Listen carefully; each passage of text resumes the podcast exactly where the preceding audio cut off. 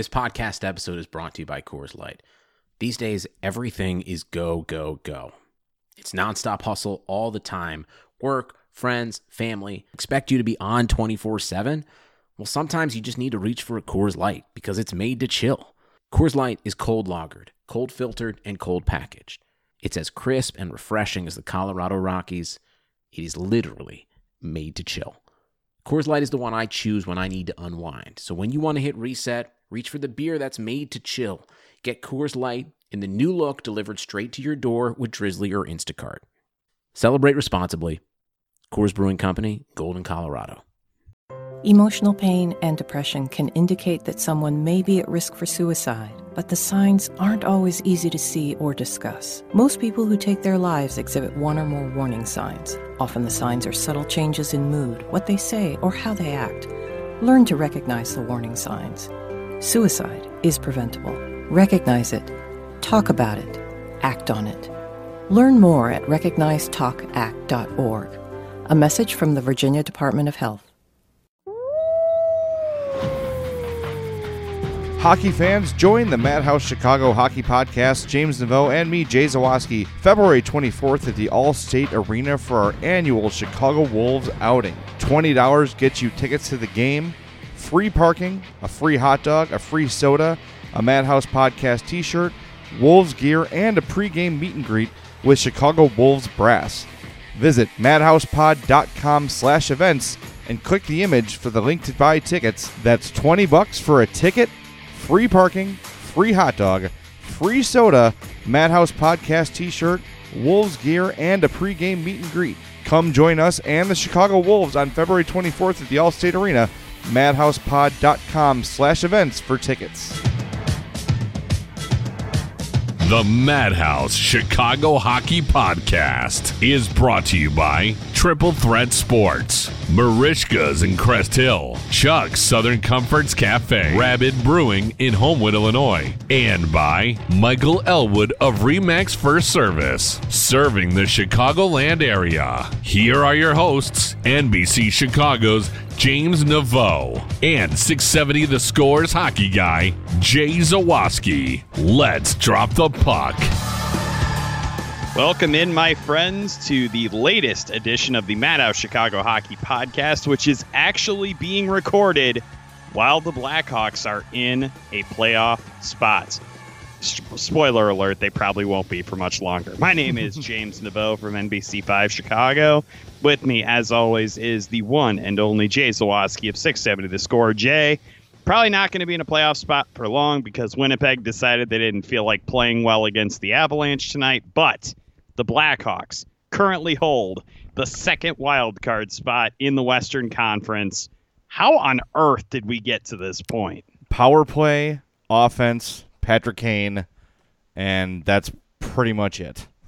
Yeah. you know, like just having a a incredible power play and a guy having uh his best season. Not, I wouldn't say totally unpredictably, but uh I thought we all thought Patrick Kane's best year was behind him when he won the Hart Trophy, and it would just sort of start the decline a little bit. And still, really good player, point of game kind of guy, but damn, he is putting together just an absurd season.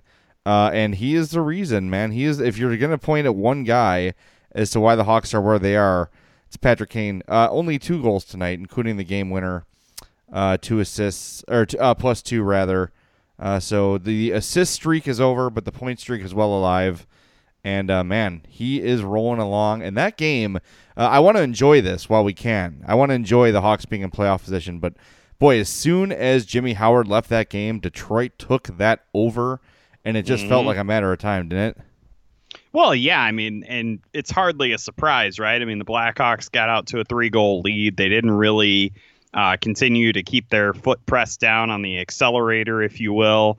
Uh, you could kind of see them backing off a little bit as the second period went on. And then the third period, they just completely went into shell mode, and Detroit just completely came out guns blazing with the young talent that they have. And as they mentioned on the broadcast tonight on several occasions, the Red Wings have looked really good in the third period of games recently. And this was yet another example of that tonight. I thought that the Red Wings obviously made all the right moves in that period. They were really picking their spots and hammering away at Cam Ward, and he made some great saves, Yeah. but that dude got no help from the defense tonight whatsoever. And frankly, that's a pretty good microcosm of the Blackhawks season. The only way that they're going to beat you, they're not going to be able to beat you defensively. They're only going to be able to outscore you. Yeah, that's for sure. Uh, By the way, there's one defenseman that I want to mention as having a pretty decent game. Can you guess who I'm going to say?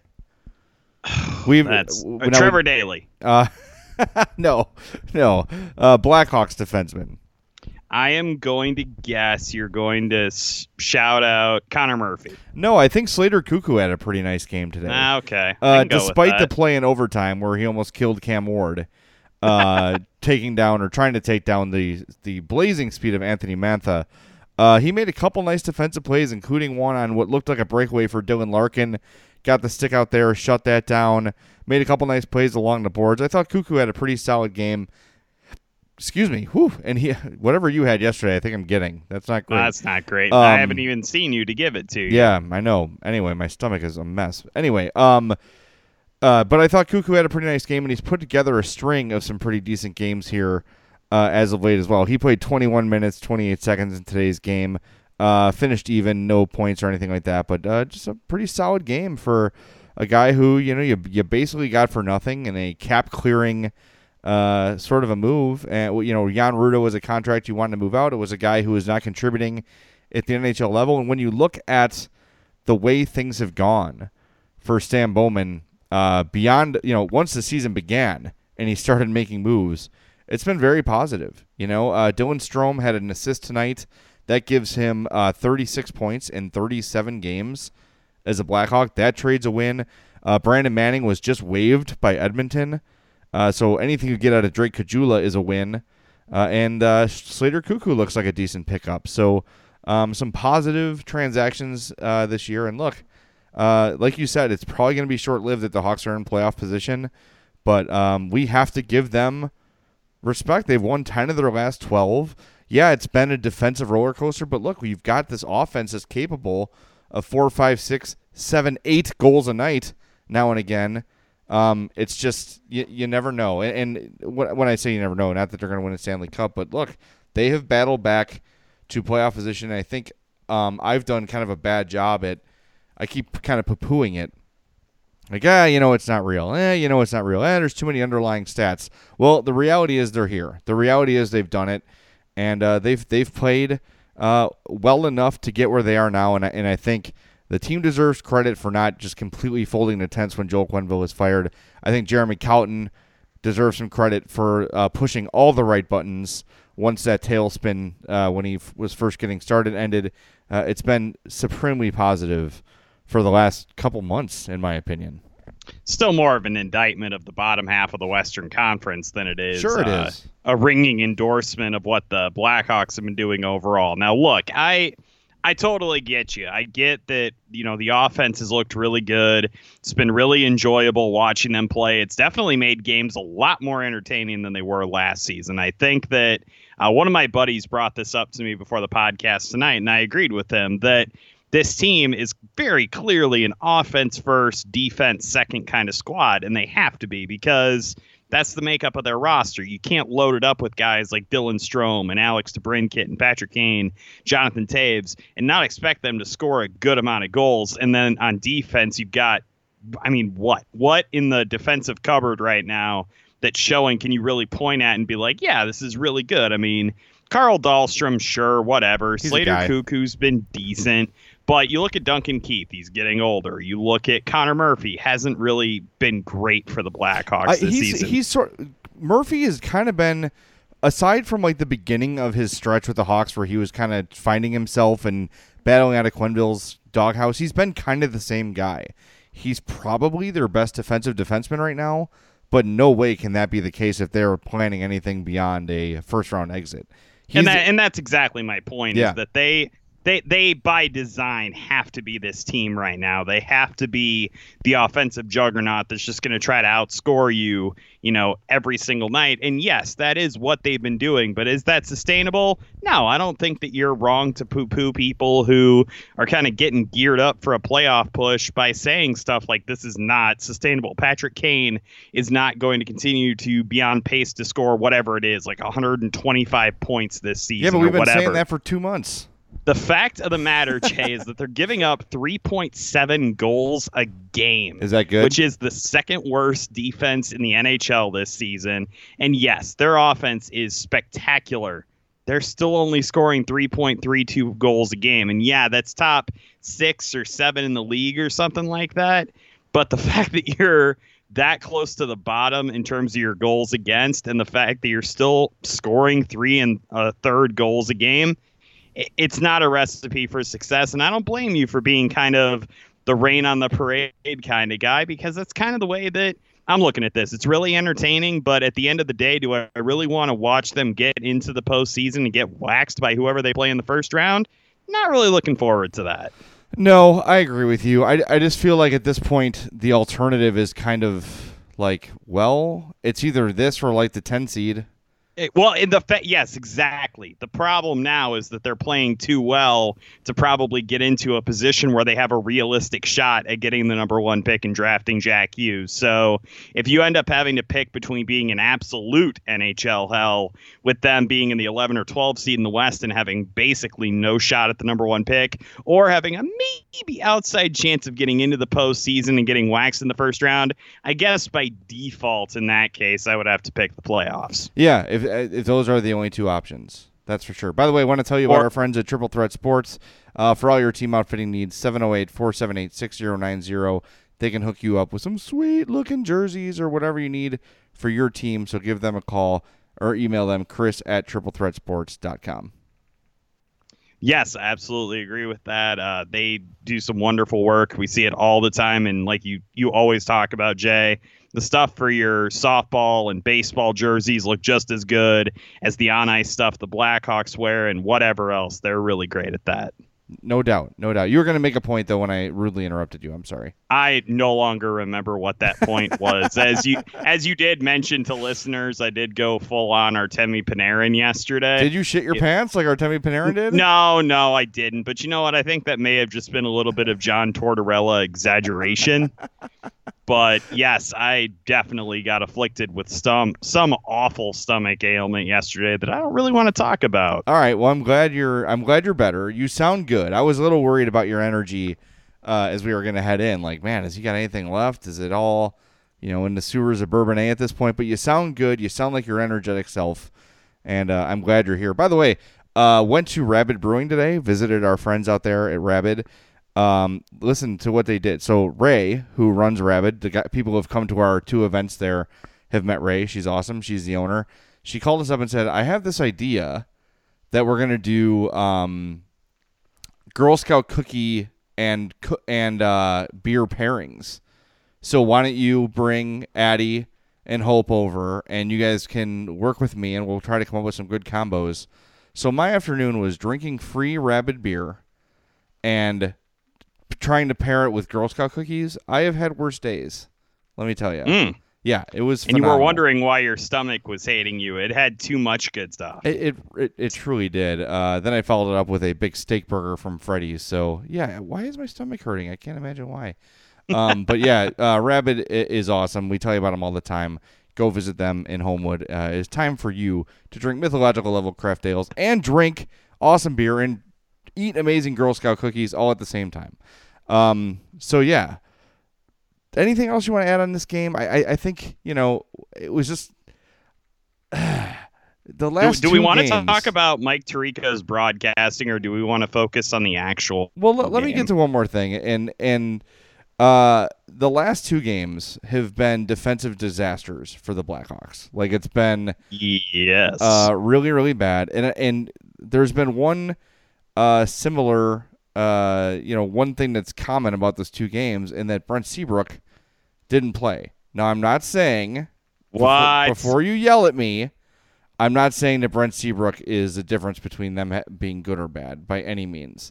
Um, I just pulled an abdominal muscle listening to I, that. I didn't know he had any. Anyway, um, I I just I think there is something to be said for like stability and order, and I think even though Seabrook can kind of you see him fall behind plays and get burned, often when he's in position, he's usually doing a pretty decent job, and he knows where to be most of the time. Um, so I do think even at this point in his career, all I'm saying is, I do think they're they're they're a step better with him in the lineup, even though he's probably a five or a six at this point. Um, I think just having him and his knowledge and his savvy is a helpful thing. Uh, and and look, I'm not again, I'm not saying that him being out was a difference in the last two games, but they have been noticeably worse defensively, and they're pretty bad anyway. So, just wanted to point that out. Just wanted to, wanted to run it by you. we're, we're going to go ahead and we're going to run the headline on the post game show podcast page, and it's going to say Jay thinks Blackhawks defense would be better with Seabrook. What probably is right. I mean, define better. A little bit better, So they'd give up three goals instead of four. maybe, maybe, maybe if he's out there instead of uh, Gustav Forsling at the end. Oh, for the Uh, love of God. Okay, can we? all right. yes, do it. We have been giving a lot of credit lately to Jeremy Colliton, and rightfully so. He's he's pushed a lot of good buttons. He's made a lot of good strategic adjustments to this team. He's definitely had them in a position to play really well offensively. I, for the life of me, when the Red Wings had six attackers in the third period, why is Gustav Forsling on the flipping ice for the Blackhawks? you know who else is out there? Who? Dylan Sikura. that's really bad coaching. I'm sorry, that cannot happen. That is that's just an unacceptable lapse from him. That's uh, obviously nothing that you're going to pound away at him for weeks and weeks about, but it was definitely a moment that kind of raised my eyebrows. I was like, why are those guys out there? Like we've been lauding him for a while about playing his best players in like particular situations, whether it be that last couple minutes of a game when they're tr- when they're chasing a goal or on the power play or whatever. And in that instance, it's like he just kind of forgot, and it was like, oh yeah, we're gonna go ahead and have that guy out there. It just it was a bad lapse, and I. I, it didn't lead directly to the goal, but it definitely was not the right move strategically. No, and and I think it's a little different from what we talked about earlier, where in the year where we sort of praised him for letting young guys be out there in key moments, trying to you know end the game instead of just like relying on the old dependable guys. It's a little bit different because of the position they find themselves in now, right? Like, okay, you are competing for a playoff spot. For better or worse, it's happening. And tonight Mhm. was the night where that point, that second point, would get you in there, right? And those things matter to players. Like, we can talk all we want about, like, oh, I don't care, sell everybody, blah blah blah. The the players want to feel like, okay, look, we have we've gotten to this point. Maybe it's been ugly, maybe it hasn't been ideal, but we've gotten to this point. Let us try to win the game. And, and again, if you want to put Carl Dahlstrom out there or Connor Murphy or you know Slater Koekkoek. Sure. But to have Dylan Sikura and Gustav Forsling out there, two guys who I don't think you're ever going to really count on for defense, uh, I, I think, yeah, I, I was sort of scratching my head when I saw that out there as well. Ser- again, not a, you know, oh my God, Colliton sucks sort of thing, but it just seemed a little bit like, okay, maybe this Yeah. is a little too far on the extreme of let's give the kids a chance. we do have to be fair when we give praise to Colliton. We do always have to be sure that if there is stuff that deserves to be kind of called out and questioned, we have to do that too. We we are an equal opportunity podcast here. We make sure to give people praise when it's due and to give them some crap when it's due. For and sure. this is one of those things. All right. Well, what? All right. You mentioned Mike Tirico, his first NHL game uh, tonight. I was texting with a buddy during the game, big Red Wings fan who is. Wait, you uh, have other friends than me? Shut up. Uh, a, a big Red Wings fan who is a fan of uh, sports media as well, and his Glenn thoughts Casper. on on um, you said it, not me. Uh, Ah! his th- his thoughts on Mike Tirico were that he was a little bit um, like amped up in the beginning of the game, but I thought I thought overall uh, it was a pretty solid. It was I thought he did a pretty solid job. Like hockey's a tough sport to just jump into, and I'm sure he's done some before in some capacity. But uh, I think overall it was a pretty solid broadcast. I think he brings some, um, what's the word I'm looking for? Like I guess like a Q rating to hockey a little bit. Like you've got like the the John Forslunds and uh, the Joe what is it Joe Benedetti or whatever his name is, the Capitals guy. Um, it's nice to have a voice that's recognizable on an NHL broadcast. Um, and and look, the dude's a pro. He knows what he's doing. And I think I heard him a couple times step up and actually have some uh, like thoughts on the game. Like, oh, that was a missed call, or that was a, you know what I mean? I like that. I don't mind. I know play-by-play guys are supposed to just call the action, but sometimes I don't mind when a guy sees something that he thinks should be pointed out. Don't always leave it up to the color guy, and that's one thing Tirico did tonight that I enjoyed. I was actually going to point that out. That uh, at one point, uh, I think Eddie Olczyk had called out the Blackhawks for having too many men on the ice, and like he was like, "All right, that's a missed penalty." And then later on in the game, they missed another call against the Blackhawks, and Tirico immediately said that was the second time they should have been five on three. And I'm like, "Good, good recall on that. That stuff can kind of get lost in the shuffle a little bit, but I'm glad that he's paying attention." And I think that to uh, your friend's point about being amped up about the game, I definitely noticed that he was trying to make almost like in the early stages of the game, he was trying to make it sound like he knew everybody's name and he knew all these angles on these guys, almost like he was kind of trying to prove that he belonged to the booth. And I know, I know that a guy like Mike Tirico, who has been around the block more times than I could ever count and has broadcast countless big games and big stages and all sorts of different sports, he doesn't have to prove anything to anybody. But I think there was just that little bit of, hey, I'm doing this hockey thing now. Let me show off this knowledge. And then literally by like the second period, I didn't notice him doing that anymore. I thought he did a great job with everything from uh, pronouncing the players' names correctly, which can sometimes evade certain guys in this town. Paffel, Pep, sorry. um, I, and it, it was a really it was a refreshing change of pace, and like you said, it was kind of cool to have a guy with that kind of Q rating and that kind of uh, you know fame honestly calling an NHL game. I thought that was really awesome. I like the way they used him during the Winter Classic earlier this year. Yeah. Um, I could see him doing more of that in the future. I absolutely wouldn't mind hearing Mike Tirico call some more games and then perhaps even get, you know, a playoff series. You know, not not obviously the big one that Doc Emrick's going to get, but I think it'd be kind of cool to get him in the booth and uh, doing some games. I thought he did a really solid job, and I think that he with a couple more games under his belt, I think he could be a pretty darn good uh, announcer to have in their stable. Yeah, I, I think he's already there. To be honest with you, you know, I, I think just based on the stable they have anyway, um, I think I think that he's already among kind of the best of what they have. So, uh, yeah, thumbs up for me. Not perfect. Um, by the way, I've ever told you this story. This is a great old score story. Uh, years ago, when Jeff Joniak had his first ever uh, call of a Bears game. Mike Murphy, I was producing for Murph at the time, and Murph had Joniak on. He's like, "Okay, well, we're gonna ask for." this is so bad. He's like, "All right, let call in, and you guys can let Jeff know what you thought of the broadcast." I'm like, "Okay, well, I think most people are gonna be cool about it, right? Like they're not gonna be jerks. Everyone's like, "Hey, you know, Jeff, I I kind of think you sucked. You know, you." I needs some work. It was like one after the other after the other, real time telling uh, Jeff Joniak that his debut broadcast sucked. That was about as painful a, a segment I have ever produced, and I have produced some painful segments. Well, well you know that's what you get for uh, trusting in the minds of uh, sports radio callers. Uh, that's definitely true, and Mike Murphy.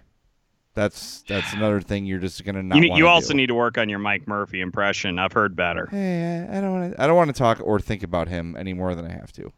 What's he doing nowadays? I think he does part time at uh, ESPN 1000. Oh yeah, I think I. Oh man, I heard him once with somebody with kind of the equally distinctive and at times grating voice on that air, and I thought I was going to drive my car off the road. Don't do that. You shouldn't do that. Well, I didn't, and it it's been a few years, so clearly I'm still here, and he All did not win. Not good. I don't. I don't want you to die. Not yet. Thanks, buddy. I appreciate that. All right. Well, let's take our let's take our time out uh, here, and we will uh, come back and do some more big picture stuff. Uh, Bob McKenzie updated the Blackhawks uh, at the trade deadline. We will share that audio with you and just sort of look ahead. The trade deadline is Monday. It is very, very soon. Uh, obviously, James and I will have a big podcast for you Monday. Sunday is our Wolves event. Uh, so it's guaranteed, since we will be unable to podcast Sunday night, that they're going to make a trade on Sunday. Those jerks. I mean, it's going to happen. It's uh, count on it. Set your watch to it. The Hawks will make a trade somewhere between two o'clock and six o'clock uh, on Sunday while James and I are at the Wolves game. If that happens, we will go live on Periscope on the Madhouse Podcast Twitter and break it down in real time from the Wolves game. So if you don't already follow us on Twitter, what are you doing? Twitter.com slash madhousepod. Who actually says twitter.com? Except old people like me. We're also Apparently, on Instagram yeah. now. We're on Instagram. So we, I've been liking the work you've been doing on Instagram, by the way. I love the little snippets of the show. Yeah. That's definitely worth a follow. that's something that I was uh, looking to add. I because I'm I'm very active on Instagram. It's kind of like where I go mindlessly to just kill time on a train or whatever. And I see these videos of like moving text and you know just thoughts. So I'm trying to after every podcast uh, encapsulate like a minute uh, where James and I break something down and I share that little clip on there on the Madhouse Pod Instagram. So follow us on on Instagram. It's Madhouse underscore Pod. For some reason, Madhouse Pod was taken. I don't know by who. I couldn't actually I- find uh, it. That sounds like a Gingen Burger prank. Probably. honestly. Yeah, well, you didn't win, Ginge, you jerk. Um, so yeah, follow us on Instagram, Madhouse underscore Pod. We share all kind of cool stuff there. Um, you know, photos behind the scenes, stuff like that. But these uh, little video vignettes I've been making, uh, they, they've turned out pretty well, I have to say. So uh, make sure you follow us there. And again, on Twitter, uh, if anything breaks, uh, anything big, James and I will jump on, uh, or one of us will jump on the Twitter and do a live uh, video stream for a while. So check that out. But f- before our break, I want to tell you guys about our friends in Crest Hill at Merichka's, family owned and operated since 1933. Our longtime sponsor. We are proud to be associated with the world champion poor boy makers, the Zadralovich family. Uh, can't wait to get back out there again. Softball is finally slowing down, James. Tomorrow night is my draft, and after the draft, it is feet up on the console until April. I can't. The last two weeks have been just soul crushing with getting the softball league ready, but it's almost over. Um, so I'm looking forward to celebrating at Merichka's. Bring your friends, bring your family. Go try the poor boy, the steaks, the chops, the seafood, the giant onion rings, the twice baked potatoes. Everything there is fantastic. And wash it all down with one of their great craft beers. Visit them at merichkas.com or on Facebook at facebook.com slash merichkas. They are closed only on Christmas, Easter, the 4th of July, and Thanksgiving. James and I will come back with the second half of the Madhouse Chicago Hockey Podcast. We'll be right back. Hot flashes, irritability, intimate dryness, even unsatisfying sex. Hi, I'm Dr. Alyssa Dweck, a board certified OBGYN who has spent over 20 years helping women just like you safely find relief from these very natural symptoms without having to resort to hormones. To help my patients feel their best, I recommend products from Bonafide Health. Bonafide is a women's health company dedicated to providing women with non hormonal and clinically validated products that work. Bonafide provides safe and effective solutions to manage a range of menopausal, sexual health, and PMS related symptoms. That's why I recommend Bonafide products to my patients every day. In fact, I am also a Bonafide medical advisor. What I like most is that Bonafide products provide women real relief without compromise. Ladies, don't waste another minute feeling less than your best. Go to hellobonafide.com and use code radio39 to save 20%. That's hellobonafide.com and code radio39. These statements have not been evaluated by the FDA. These products are not intended to diagnose, treat, cure, or prevent any disease. Offer valid on subscription only. The three stars of the week are brought to you by our star real estate broker, Michael Elwood of Remax First Service, serving all your real estate needs in the Chicagoland area. 708 675 1600. Our number three star of the week goes to Duncan Keith. Why, you ask? Well, if you missed the, po- the post game uh, from the crazy game against the Ottawa Senators, during that game, Duncan Keith passed the 30,000 minute mark for his NHL career. He is well ahead of the second player, Zdeno Chara, uh, almost 1,500 more minutes than Zdeno Chara in his NHL career. That includes playoffs and regular seasons. So, uh, as much as Duncan Keith has slowed down over the last few seasons, Uh, that is a first ballot Hall of Famer. He has won everything there is to win that a defenseman can win, including two Norris trophies, a Conn Smythe trophy, and oh, and, oh yeah, those three Stanley Cups. Uh, Duncan Keith, one of the best defensemen in Blackhawks history, and when it's all said and done, maybe the best. So, uh, want to honor Dunk for his uh, amazing achievement. Uh, just a testament to his commitment to fitness, to his athleticism. Uh, 30,000 minutes logged, all for the Blackhawks. So, congrats to Duncan Keith remarkable uh, the way he's been able to stay healthy too even through all of that. Like that's just a testament to like you said the preparation that he undertakes to get ready for each and every game the seriousness with which he takes his craft. I, I kind of appreciate the fact that we're uh, giving these shout outs to these guys who you know achieve these historic milestones. Yeah they matter and this is this is a big one man. This is re- it's really cool to see that. And I'm glad that Duncan Keith, you know, hit such a cool milestone. And yeah, it's a testament to just how good of a career he's had in the NHL and with the Blackhawks. And let it never be said, like, we may like occasionally dabble in the idea of trading Duncan Keith or, you know, whether or not he's being utilized properly, but it cannot be it cannot be left unsaid just how big of an impact he's had on this team over his career. And I'm sure most Blackhawks fans aren't going to let that get lost in the shuffle as he, you know, continues down the road towards the ultimate, you know, end of his career. Yeah, and that's kind of you know, uh, the end of a dynasty can suck, um, but I think the one sort of positive to that, to the dynasty ramping down, is you get these longtime guys who. Uh, just start to accumulate these counting stats like a thousand games or 30,000 minutes or 100 goals, 300 goals, whatever, uh, where they can have that moment to be honored again. Uh, and Duncan Keith uh, definitely deserves one. And I think this has kind of been an under celebrated achievement for Duncan Keith. Thirty thousand minutes is is substantial. It's uh it's insane and uh, yeah, kudos to our number three star of the week. Number two star of the week, we're gonna give it to Patrick Kane, number two. Uh, his last five games, only eleven points. A little bit of yeah, a slump. that's not much. Yeah, a little bit of a slump for Patrick Kane. Uh, only two goals tonight too. I don't know what what his problem is. Uh, probably out drinking too much. No, I should not say that. Boo. Jay, what is wrong with you? How dare you, you idiot? So that's my number two star of the week, and our number two star of the week, Patrick Kane, who just like we talked about early in the podcast, continues to just put this team on his back and carry them into a current playoff position. For now. For now. Um, but yeah, we're we're all joking aside, we were going to say that Patrick Kane got second star honors because his assist streak was broken tonight. But I mean, when Bush comes to shove, when you look at this, he now holds two of the three longest point streaks in Blackhawks history. He owns the longest two point streaks by American born players. He's just every day, it seems like he's making some sort of new mark, hitting some new milestone, doing whatever. And all the while, just like you said, dragging this team back into playoff contention. You can give shout outs to guys like Jonathan Toews, who's having an excellent season, Alex DeBrincat, who we're going to mention, I would presume, in a minute. Mm. But Patrick Kane has been playing at an MVP level now for two months. At this point, if he's not at least a Hart Trophy finalist, I think that's probably going to be an upset just based on the way that he's almost single handedly dragged this team from mediocrity and back into the playoff race. Look, if you're truly defining most valuable player as the most valuable player and not the guy who had the best season, there is no doubt Patrick Kane should win it.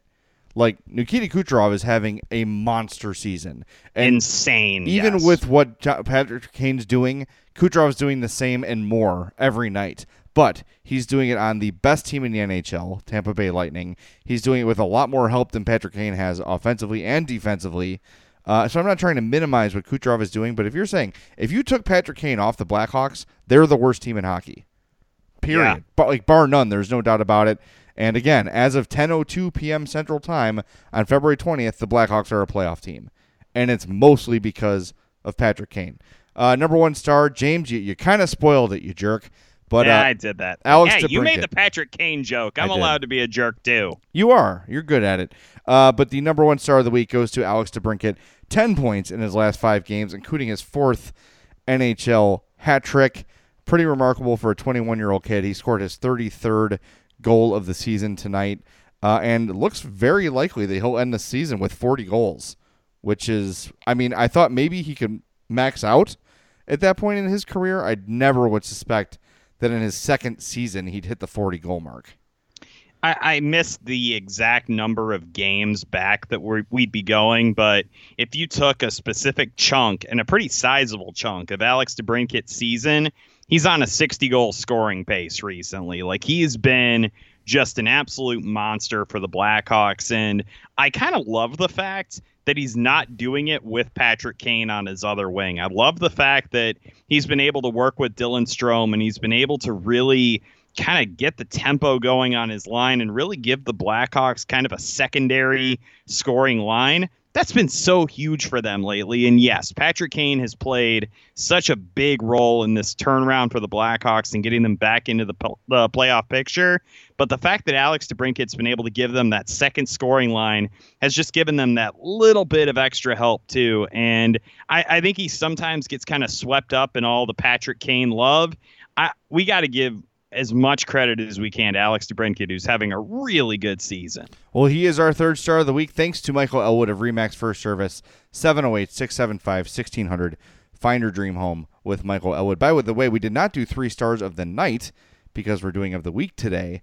Uh, but Erik Gustafsson, three assists and a plus four uh, on tonight's game. And we mentioned the trade deadline. With the trade deadline on the horizon, uh, Bob McKenzie, I, who I think is the top hockey reporter uh, going. It's a, one of my idols in the sport.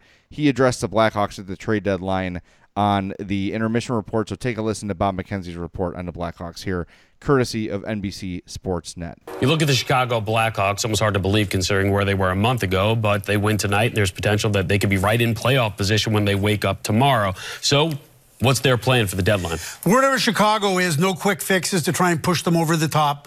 That uh, they're looking at a bigger plan with hockey deals and not looking at giving up future assets for the rentals that are out there. So it's hockey deals or bust right now for the Chicago Blackhawks. Now, the development of Dylan Strome as a second line center, and you saw his magic with Alex DeBrincat and what, what they've meant to the Chicago Blackhawks, does mean that Art- Artem Anisimov could become expendable, but he's got two years left at 4.5 5 million AAV. That might not be an easy deal to move, but it is certainly something the Blackhawks would look. There's always lots to talk about. Are they going to move Erik Gustafsson, the defenseman, the, the offensive-minded defenseman? My understanding is that that's not likely to happen. In fact, it's extremely doubtful that he'd be moved by the deadline. So there you have it. it now, according to Bob McKenzie, does not look like Erik Gustafsson is going to go, which is a bit of a surprise. Uh, you would think that that would be a guy they're looking to move. They can sort of maximize the value he's you know gained by performing the way he has uh, over the last little bit. Again, three more assists tonight, plus four tonight. Uh, he was on the ice in overtime uh, for for most of it, uh, and uh, he has grown into one of the premier offensive defensemen in the league. Now, is if you're going by Bob McKenzie's report do you think that the Blackhawks think he can develop into some kind of dependable defender? I don't. I know you proposed James moving him to forward, uh, and I'm not totally opposed to that, but I, I just don't know. Like, is he going to get better than he is offensively? Probably not. Right? You're no, seeing him. No, no, no. This is it. This is maxed out offensive potential. Uh, defensively, maybe he can get a little bit better, but you've got this logjam in the system, and it doesn't look like Keith or Seabrook are going to agree to waive their no movement clauses at any time soon. You've got to kind of make room for some guys here. You got Boqvist, you got Jokiharju. It doesn't look like Connor Murphy's going anywhere. If they don't move a defenseman at the deadline, uh, that that is you know they have to they have to look at moving him. I really think they do. You know, I, I just don't know how much better it's going to get from here. I still think there's a chance they move Gustav Forsling by the deadline. Yeah. Don't know exactly what you'd get for him at this point, but that's still a guy that I would kind of point to as a guy who could potentially get moved. I think that the logic of breaking up the log jam, so to speak, I think was on display uh, the other day when they traded Darren Raddysh for Peter Holland. I mm-hmm. think that that was kind of an organizational move to kind of start clearing the deck a little bit on that side of the blue line. I think that the Blackhawks are, like Bob McKenzie said, they're going to be going for more hockey centric moves. They're not going to give up future assets. That's so yeah, too, you give up guys like Artem Anisimov, and I think that's totally fine. But I also think you, if you're the Blackhawks, you just you cannot rule out moving Erik Gustafsson. It's not like he's some you know untradeable piece that could potentially be part of your future. As far as I'm concerned, he might be one of your best. Uh, bargaining chips at the trade deadline because I think a lot of teams would actually really want a guy that can be that kind of power play difference maker on the blue line and I think that a team might be willing to give you something for him. I I don't think they should rule it out and frankly I don't think they have. I even if they're leaning one direction or the other. Well, let me ask you this. Uh, with that in mind, and I agree with you in general, um, but what is enough for you to trade Gustafsson? What would you need back in return to be like, yes, take him? Is a third round pick enough? Is a second round pick enough? Is a, you know, a an organization's like a top five prospect in, in an organization enough for you to move him? It would have to be a defensive prospect, I think, in order for me to do that. I like where your head was at with the second round pick. I don't think you can get a first for him, No. even if it's a late first. Teams just value those picks too highly, especially at the trade deadline. I don't see that happening. Maybe you get a little bit more for him, like if you trade him in the off season, but that's a huge maybe in this case. I think that a playoff team would be a lot more likely to pay a little bit extra to get him now to kind of get that offensive shot in the arm. So I, I think with Gustafsson, it would be a lot smarter to trade him now as opposed to waiting until the NHL draft. But who knows at this point? the Blackhawks seem pretty content with, uh, you know, kind of letting the market come to them a little bit and not really rushing into any moves. I've kind of gotten to the point though where I'm not just going to trade him to trade him for the hell of it. Um, you know, like if you're going to give me like a fourth round pick or some, you know, Rockford fodder, I'm not really interested in that because you have found a extremely flawed, but an an extremely flawed defenseman, but a guy who has made a huge difference on a power play that's been anemic for a decade. And all of Yeah. a sudden, it's thriving, and he's a big part of the reason it's thriving. And while yeah, you know, well, let's let's let's move all these assets while we can. I get that. I get that. But there's also value in having a guy that makes your power play good. We have seen the difference it makes when a power play is good. And you can make a bad team good or at least decent simply by having a decent power play. The Hawks still have the worst penalty kill in hockey or close second to worst or something like that. The fact that their power play has gotten them to where they are, it makes me not just want to suddenly just pull the trigger on Gustafsson for the hell of it. You know, there is value there. He provides he definitely provides something that they've lacked for a long, long time. And yeah, Duncan Keith and Brent Seabrook, those guys are puck movers, but they've never had a high scoring defenseman like Gustafsson. I think Brian Campbell is probably the closest thing that they've had uh, to, to the way he's providing just like flat out offense. So look, he's on a cheap deal. Um, you know, I, I say if you're not getting something that is a true asset, like a, a third round pick at least, or a legitimate NHL prospect, uh, I, I would maybe hold on to him for another year or, or half a year. And who knows, maybe he has another season next year like this one, and you move him at that deadline when teams maybe believe in him a little more. But I'm definitely not just shipping Gustafsson out for the sake of it. I need something back that is tangible, that's someone I've heard of. you know what I mean? Like it's got to be. It can't just be okay. This this uh, this kid will go play in Rockford for the next five years, and we'll never hear from him again. It's got to be someone or that matters, or a pick that matters. Before to be I fair, I don't trigger. think that that's something that we're going to really have to worry about. The Blackhawks don't have to make a panic move here. the The fact of the matter is, this is a seller's market, man. This with so many teams still in playoff contention, you can definitely extract a really good price for anybody that you're willing to give up. And yeah, you might not get the best return imaginable for Artem Anisimov based on the term that he has left and the money that he's still owed, but when you're talking about a guy like Erik Gustafsson that can make an immediate difference for a team's power play, I definitely think the Blackhawks, if they decided, yeah, we're going to try to move him, they they I guarantee you would get several really good offers because, like I said, there just are not that many teams that are flat out out of it right now. And I think that if the asking price for other guys that are on the market is too high, maybe teams come around to the Blackhawks and maybe see if some of those fringe guys are available via trade. So I, I don't think that a panic move and them getting rid of a guy and not getting an adequate return, I don't foresee that being an issue based on how the market seems to be shaking out. All right, one name I want to throw out there. This is not any. I don't have any inside information, but there's been a lot of smoke around this this guy Jesse Puljujarvi from the Edmonton Oilers. A what was he number four overall pick for them a few years back has not panned out in Edmonton. They might be looking to move him at the deadline. I would like the Hawks to try to go pick him up. I think he's a guy who is primed for a change of scenery, sort of a trade. Uh, and I would consider moving, you know, a decent NHL piece for him. I think taking a look at a player with that sort of pedigree uh, that was drafted that high. Look, we saw what it's done for Dylan Strome. I'm not saying it's it's guaranteed to work again, but uh, that's a guy. I, I, if I'm saying like, what's a, who's a target you'd like to see the Hawks go after? That's mine. Jesse Puljujarvi from the Edmonton Oilers. I would like to see the Hawks make a play for at the deadline. Do you have anyone in mind you you specifically like to see chased? No, I, and I think part of the reason for that is that I don't want the Blackhawks buying assets right now. I want them to be selling, if anything.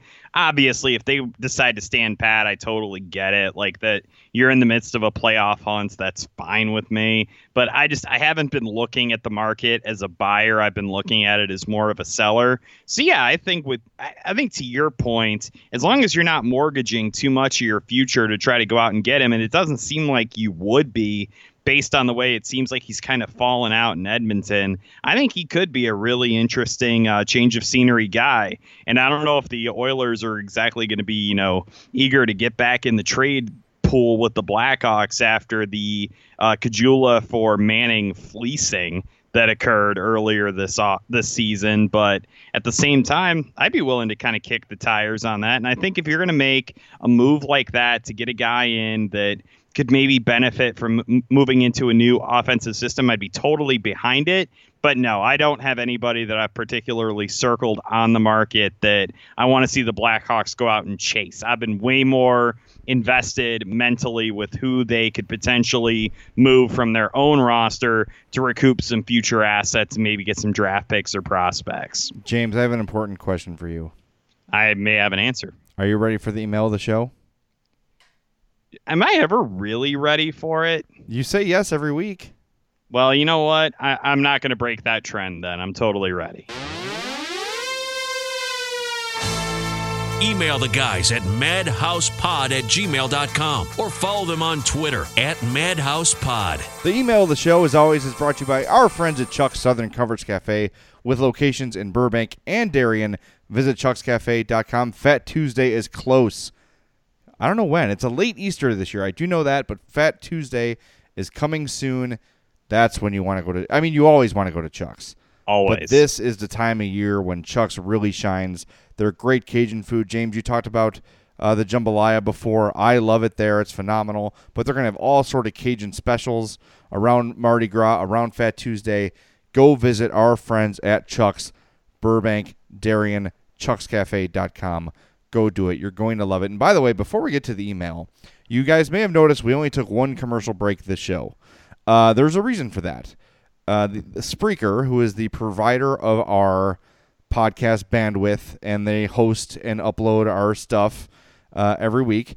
They changed their policy that every podcast needs a mid-roll spot. That means we have to add a spot to our post-game shows, which I hate doing because they're so short anyway that I really feel that the third ad is probably not worth adding because there's one on the front, one on the back that I'm sure people just skip. Um, but they're forcing us to put one in the middle here.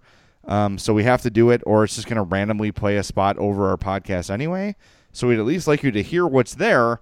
So we're going to do it. So we're cutting back on spots for the full length podcast. We're only going to do one spot break per podcast because, uh, quite frankly, we want to be transparent with this stuff.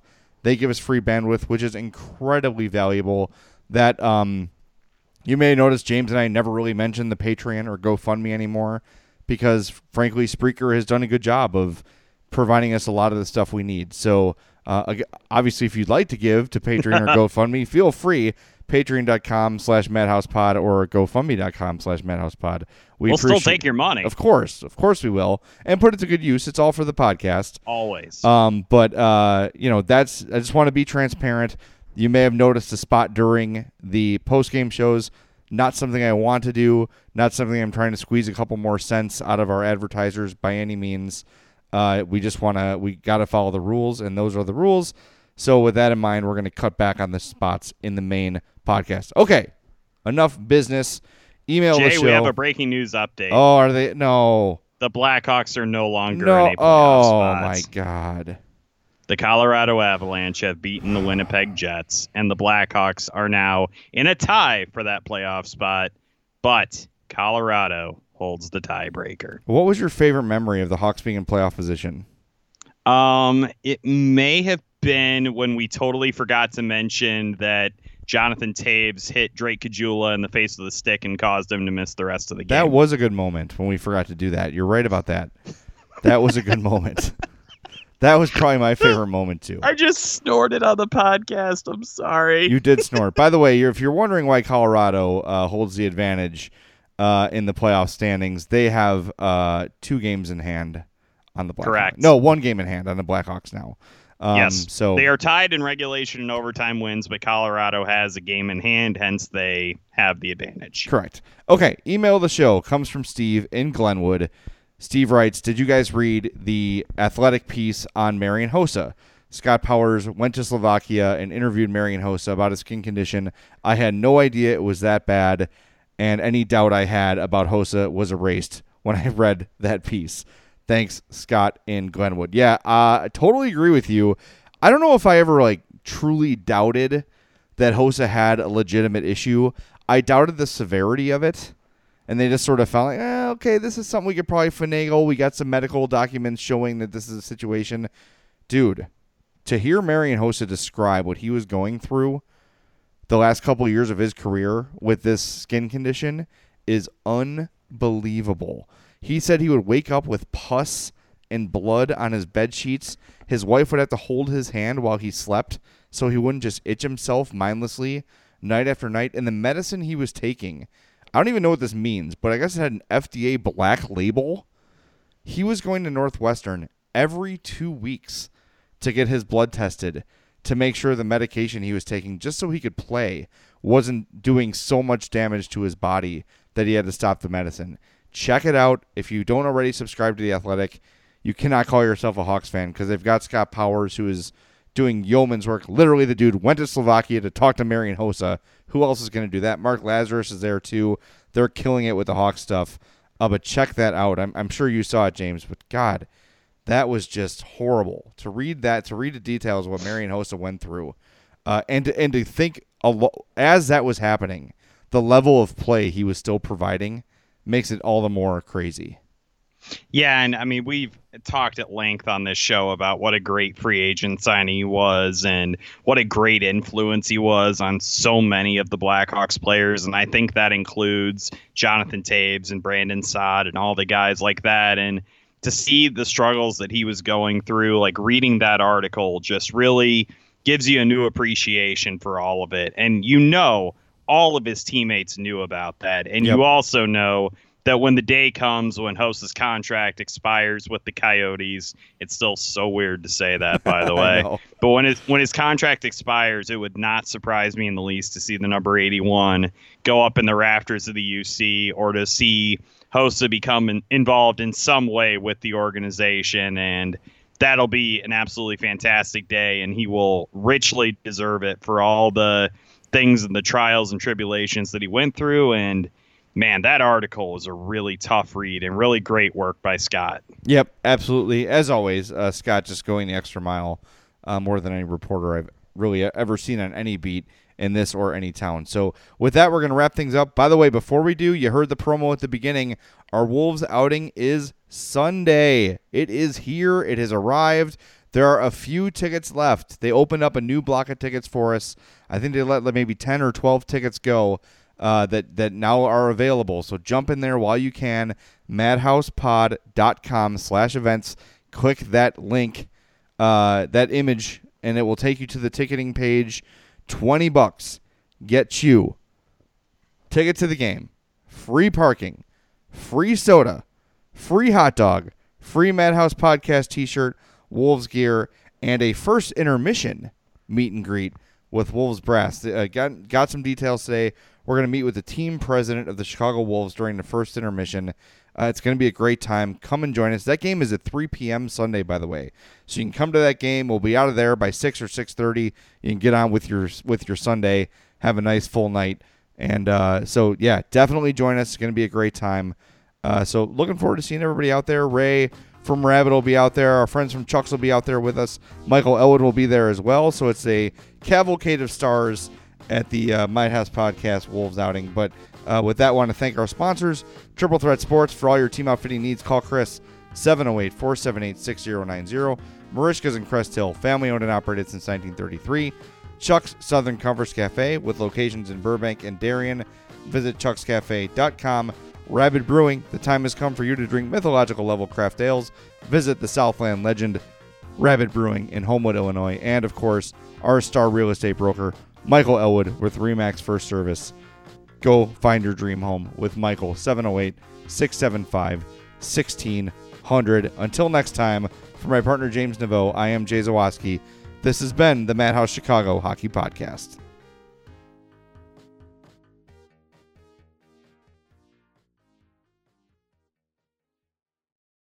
At Acuity Insurance, we believe the things you do for your business are heroic, and you deserve someone equally heroic to protect them. We put our all into covering your business so you can focus on the things you love most. That's the power of heart. Acuity Insurance, wholeheartedly for you.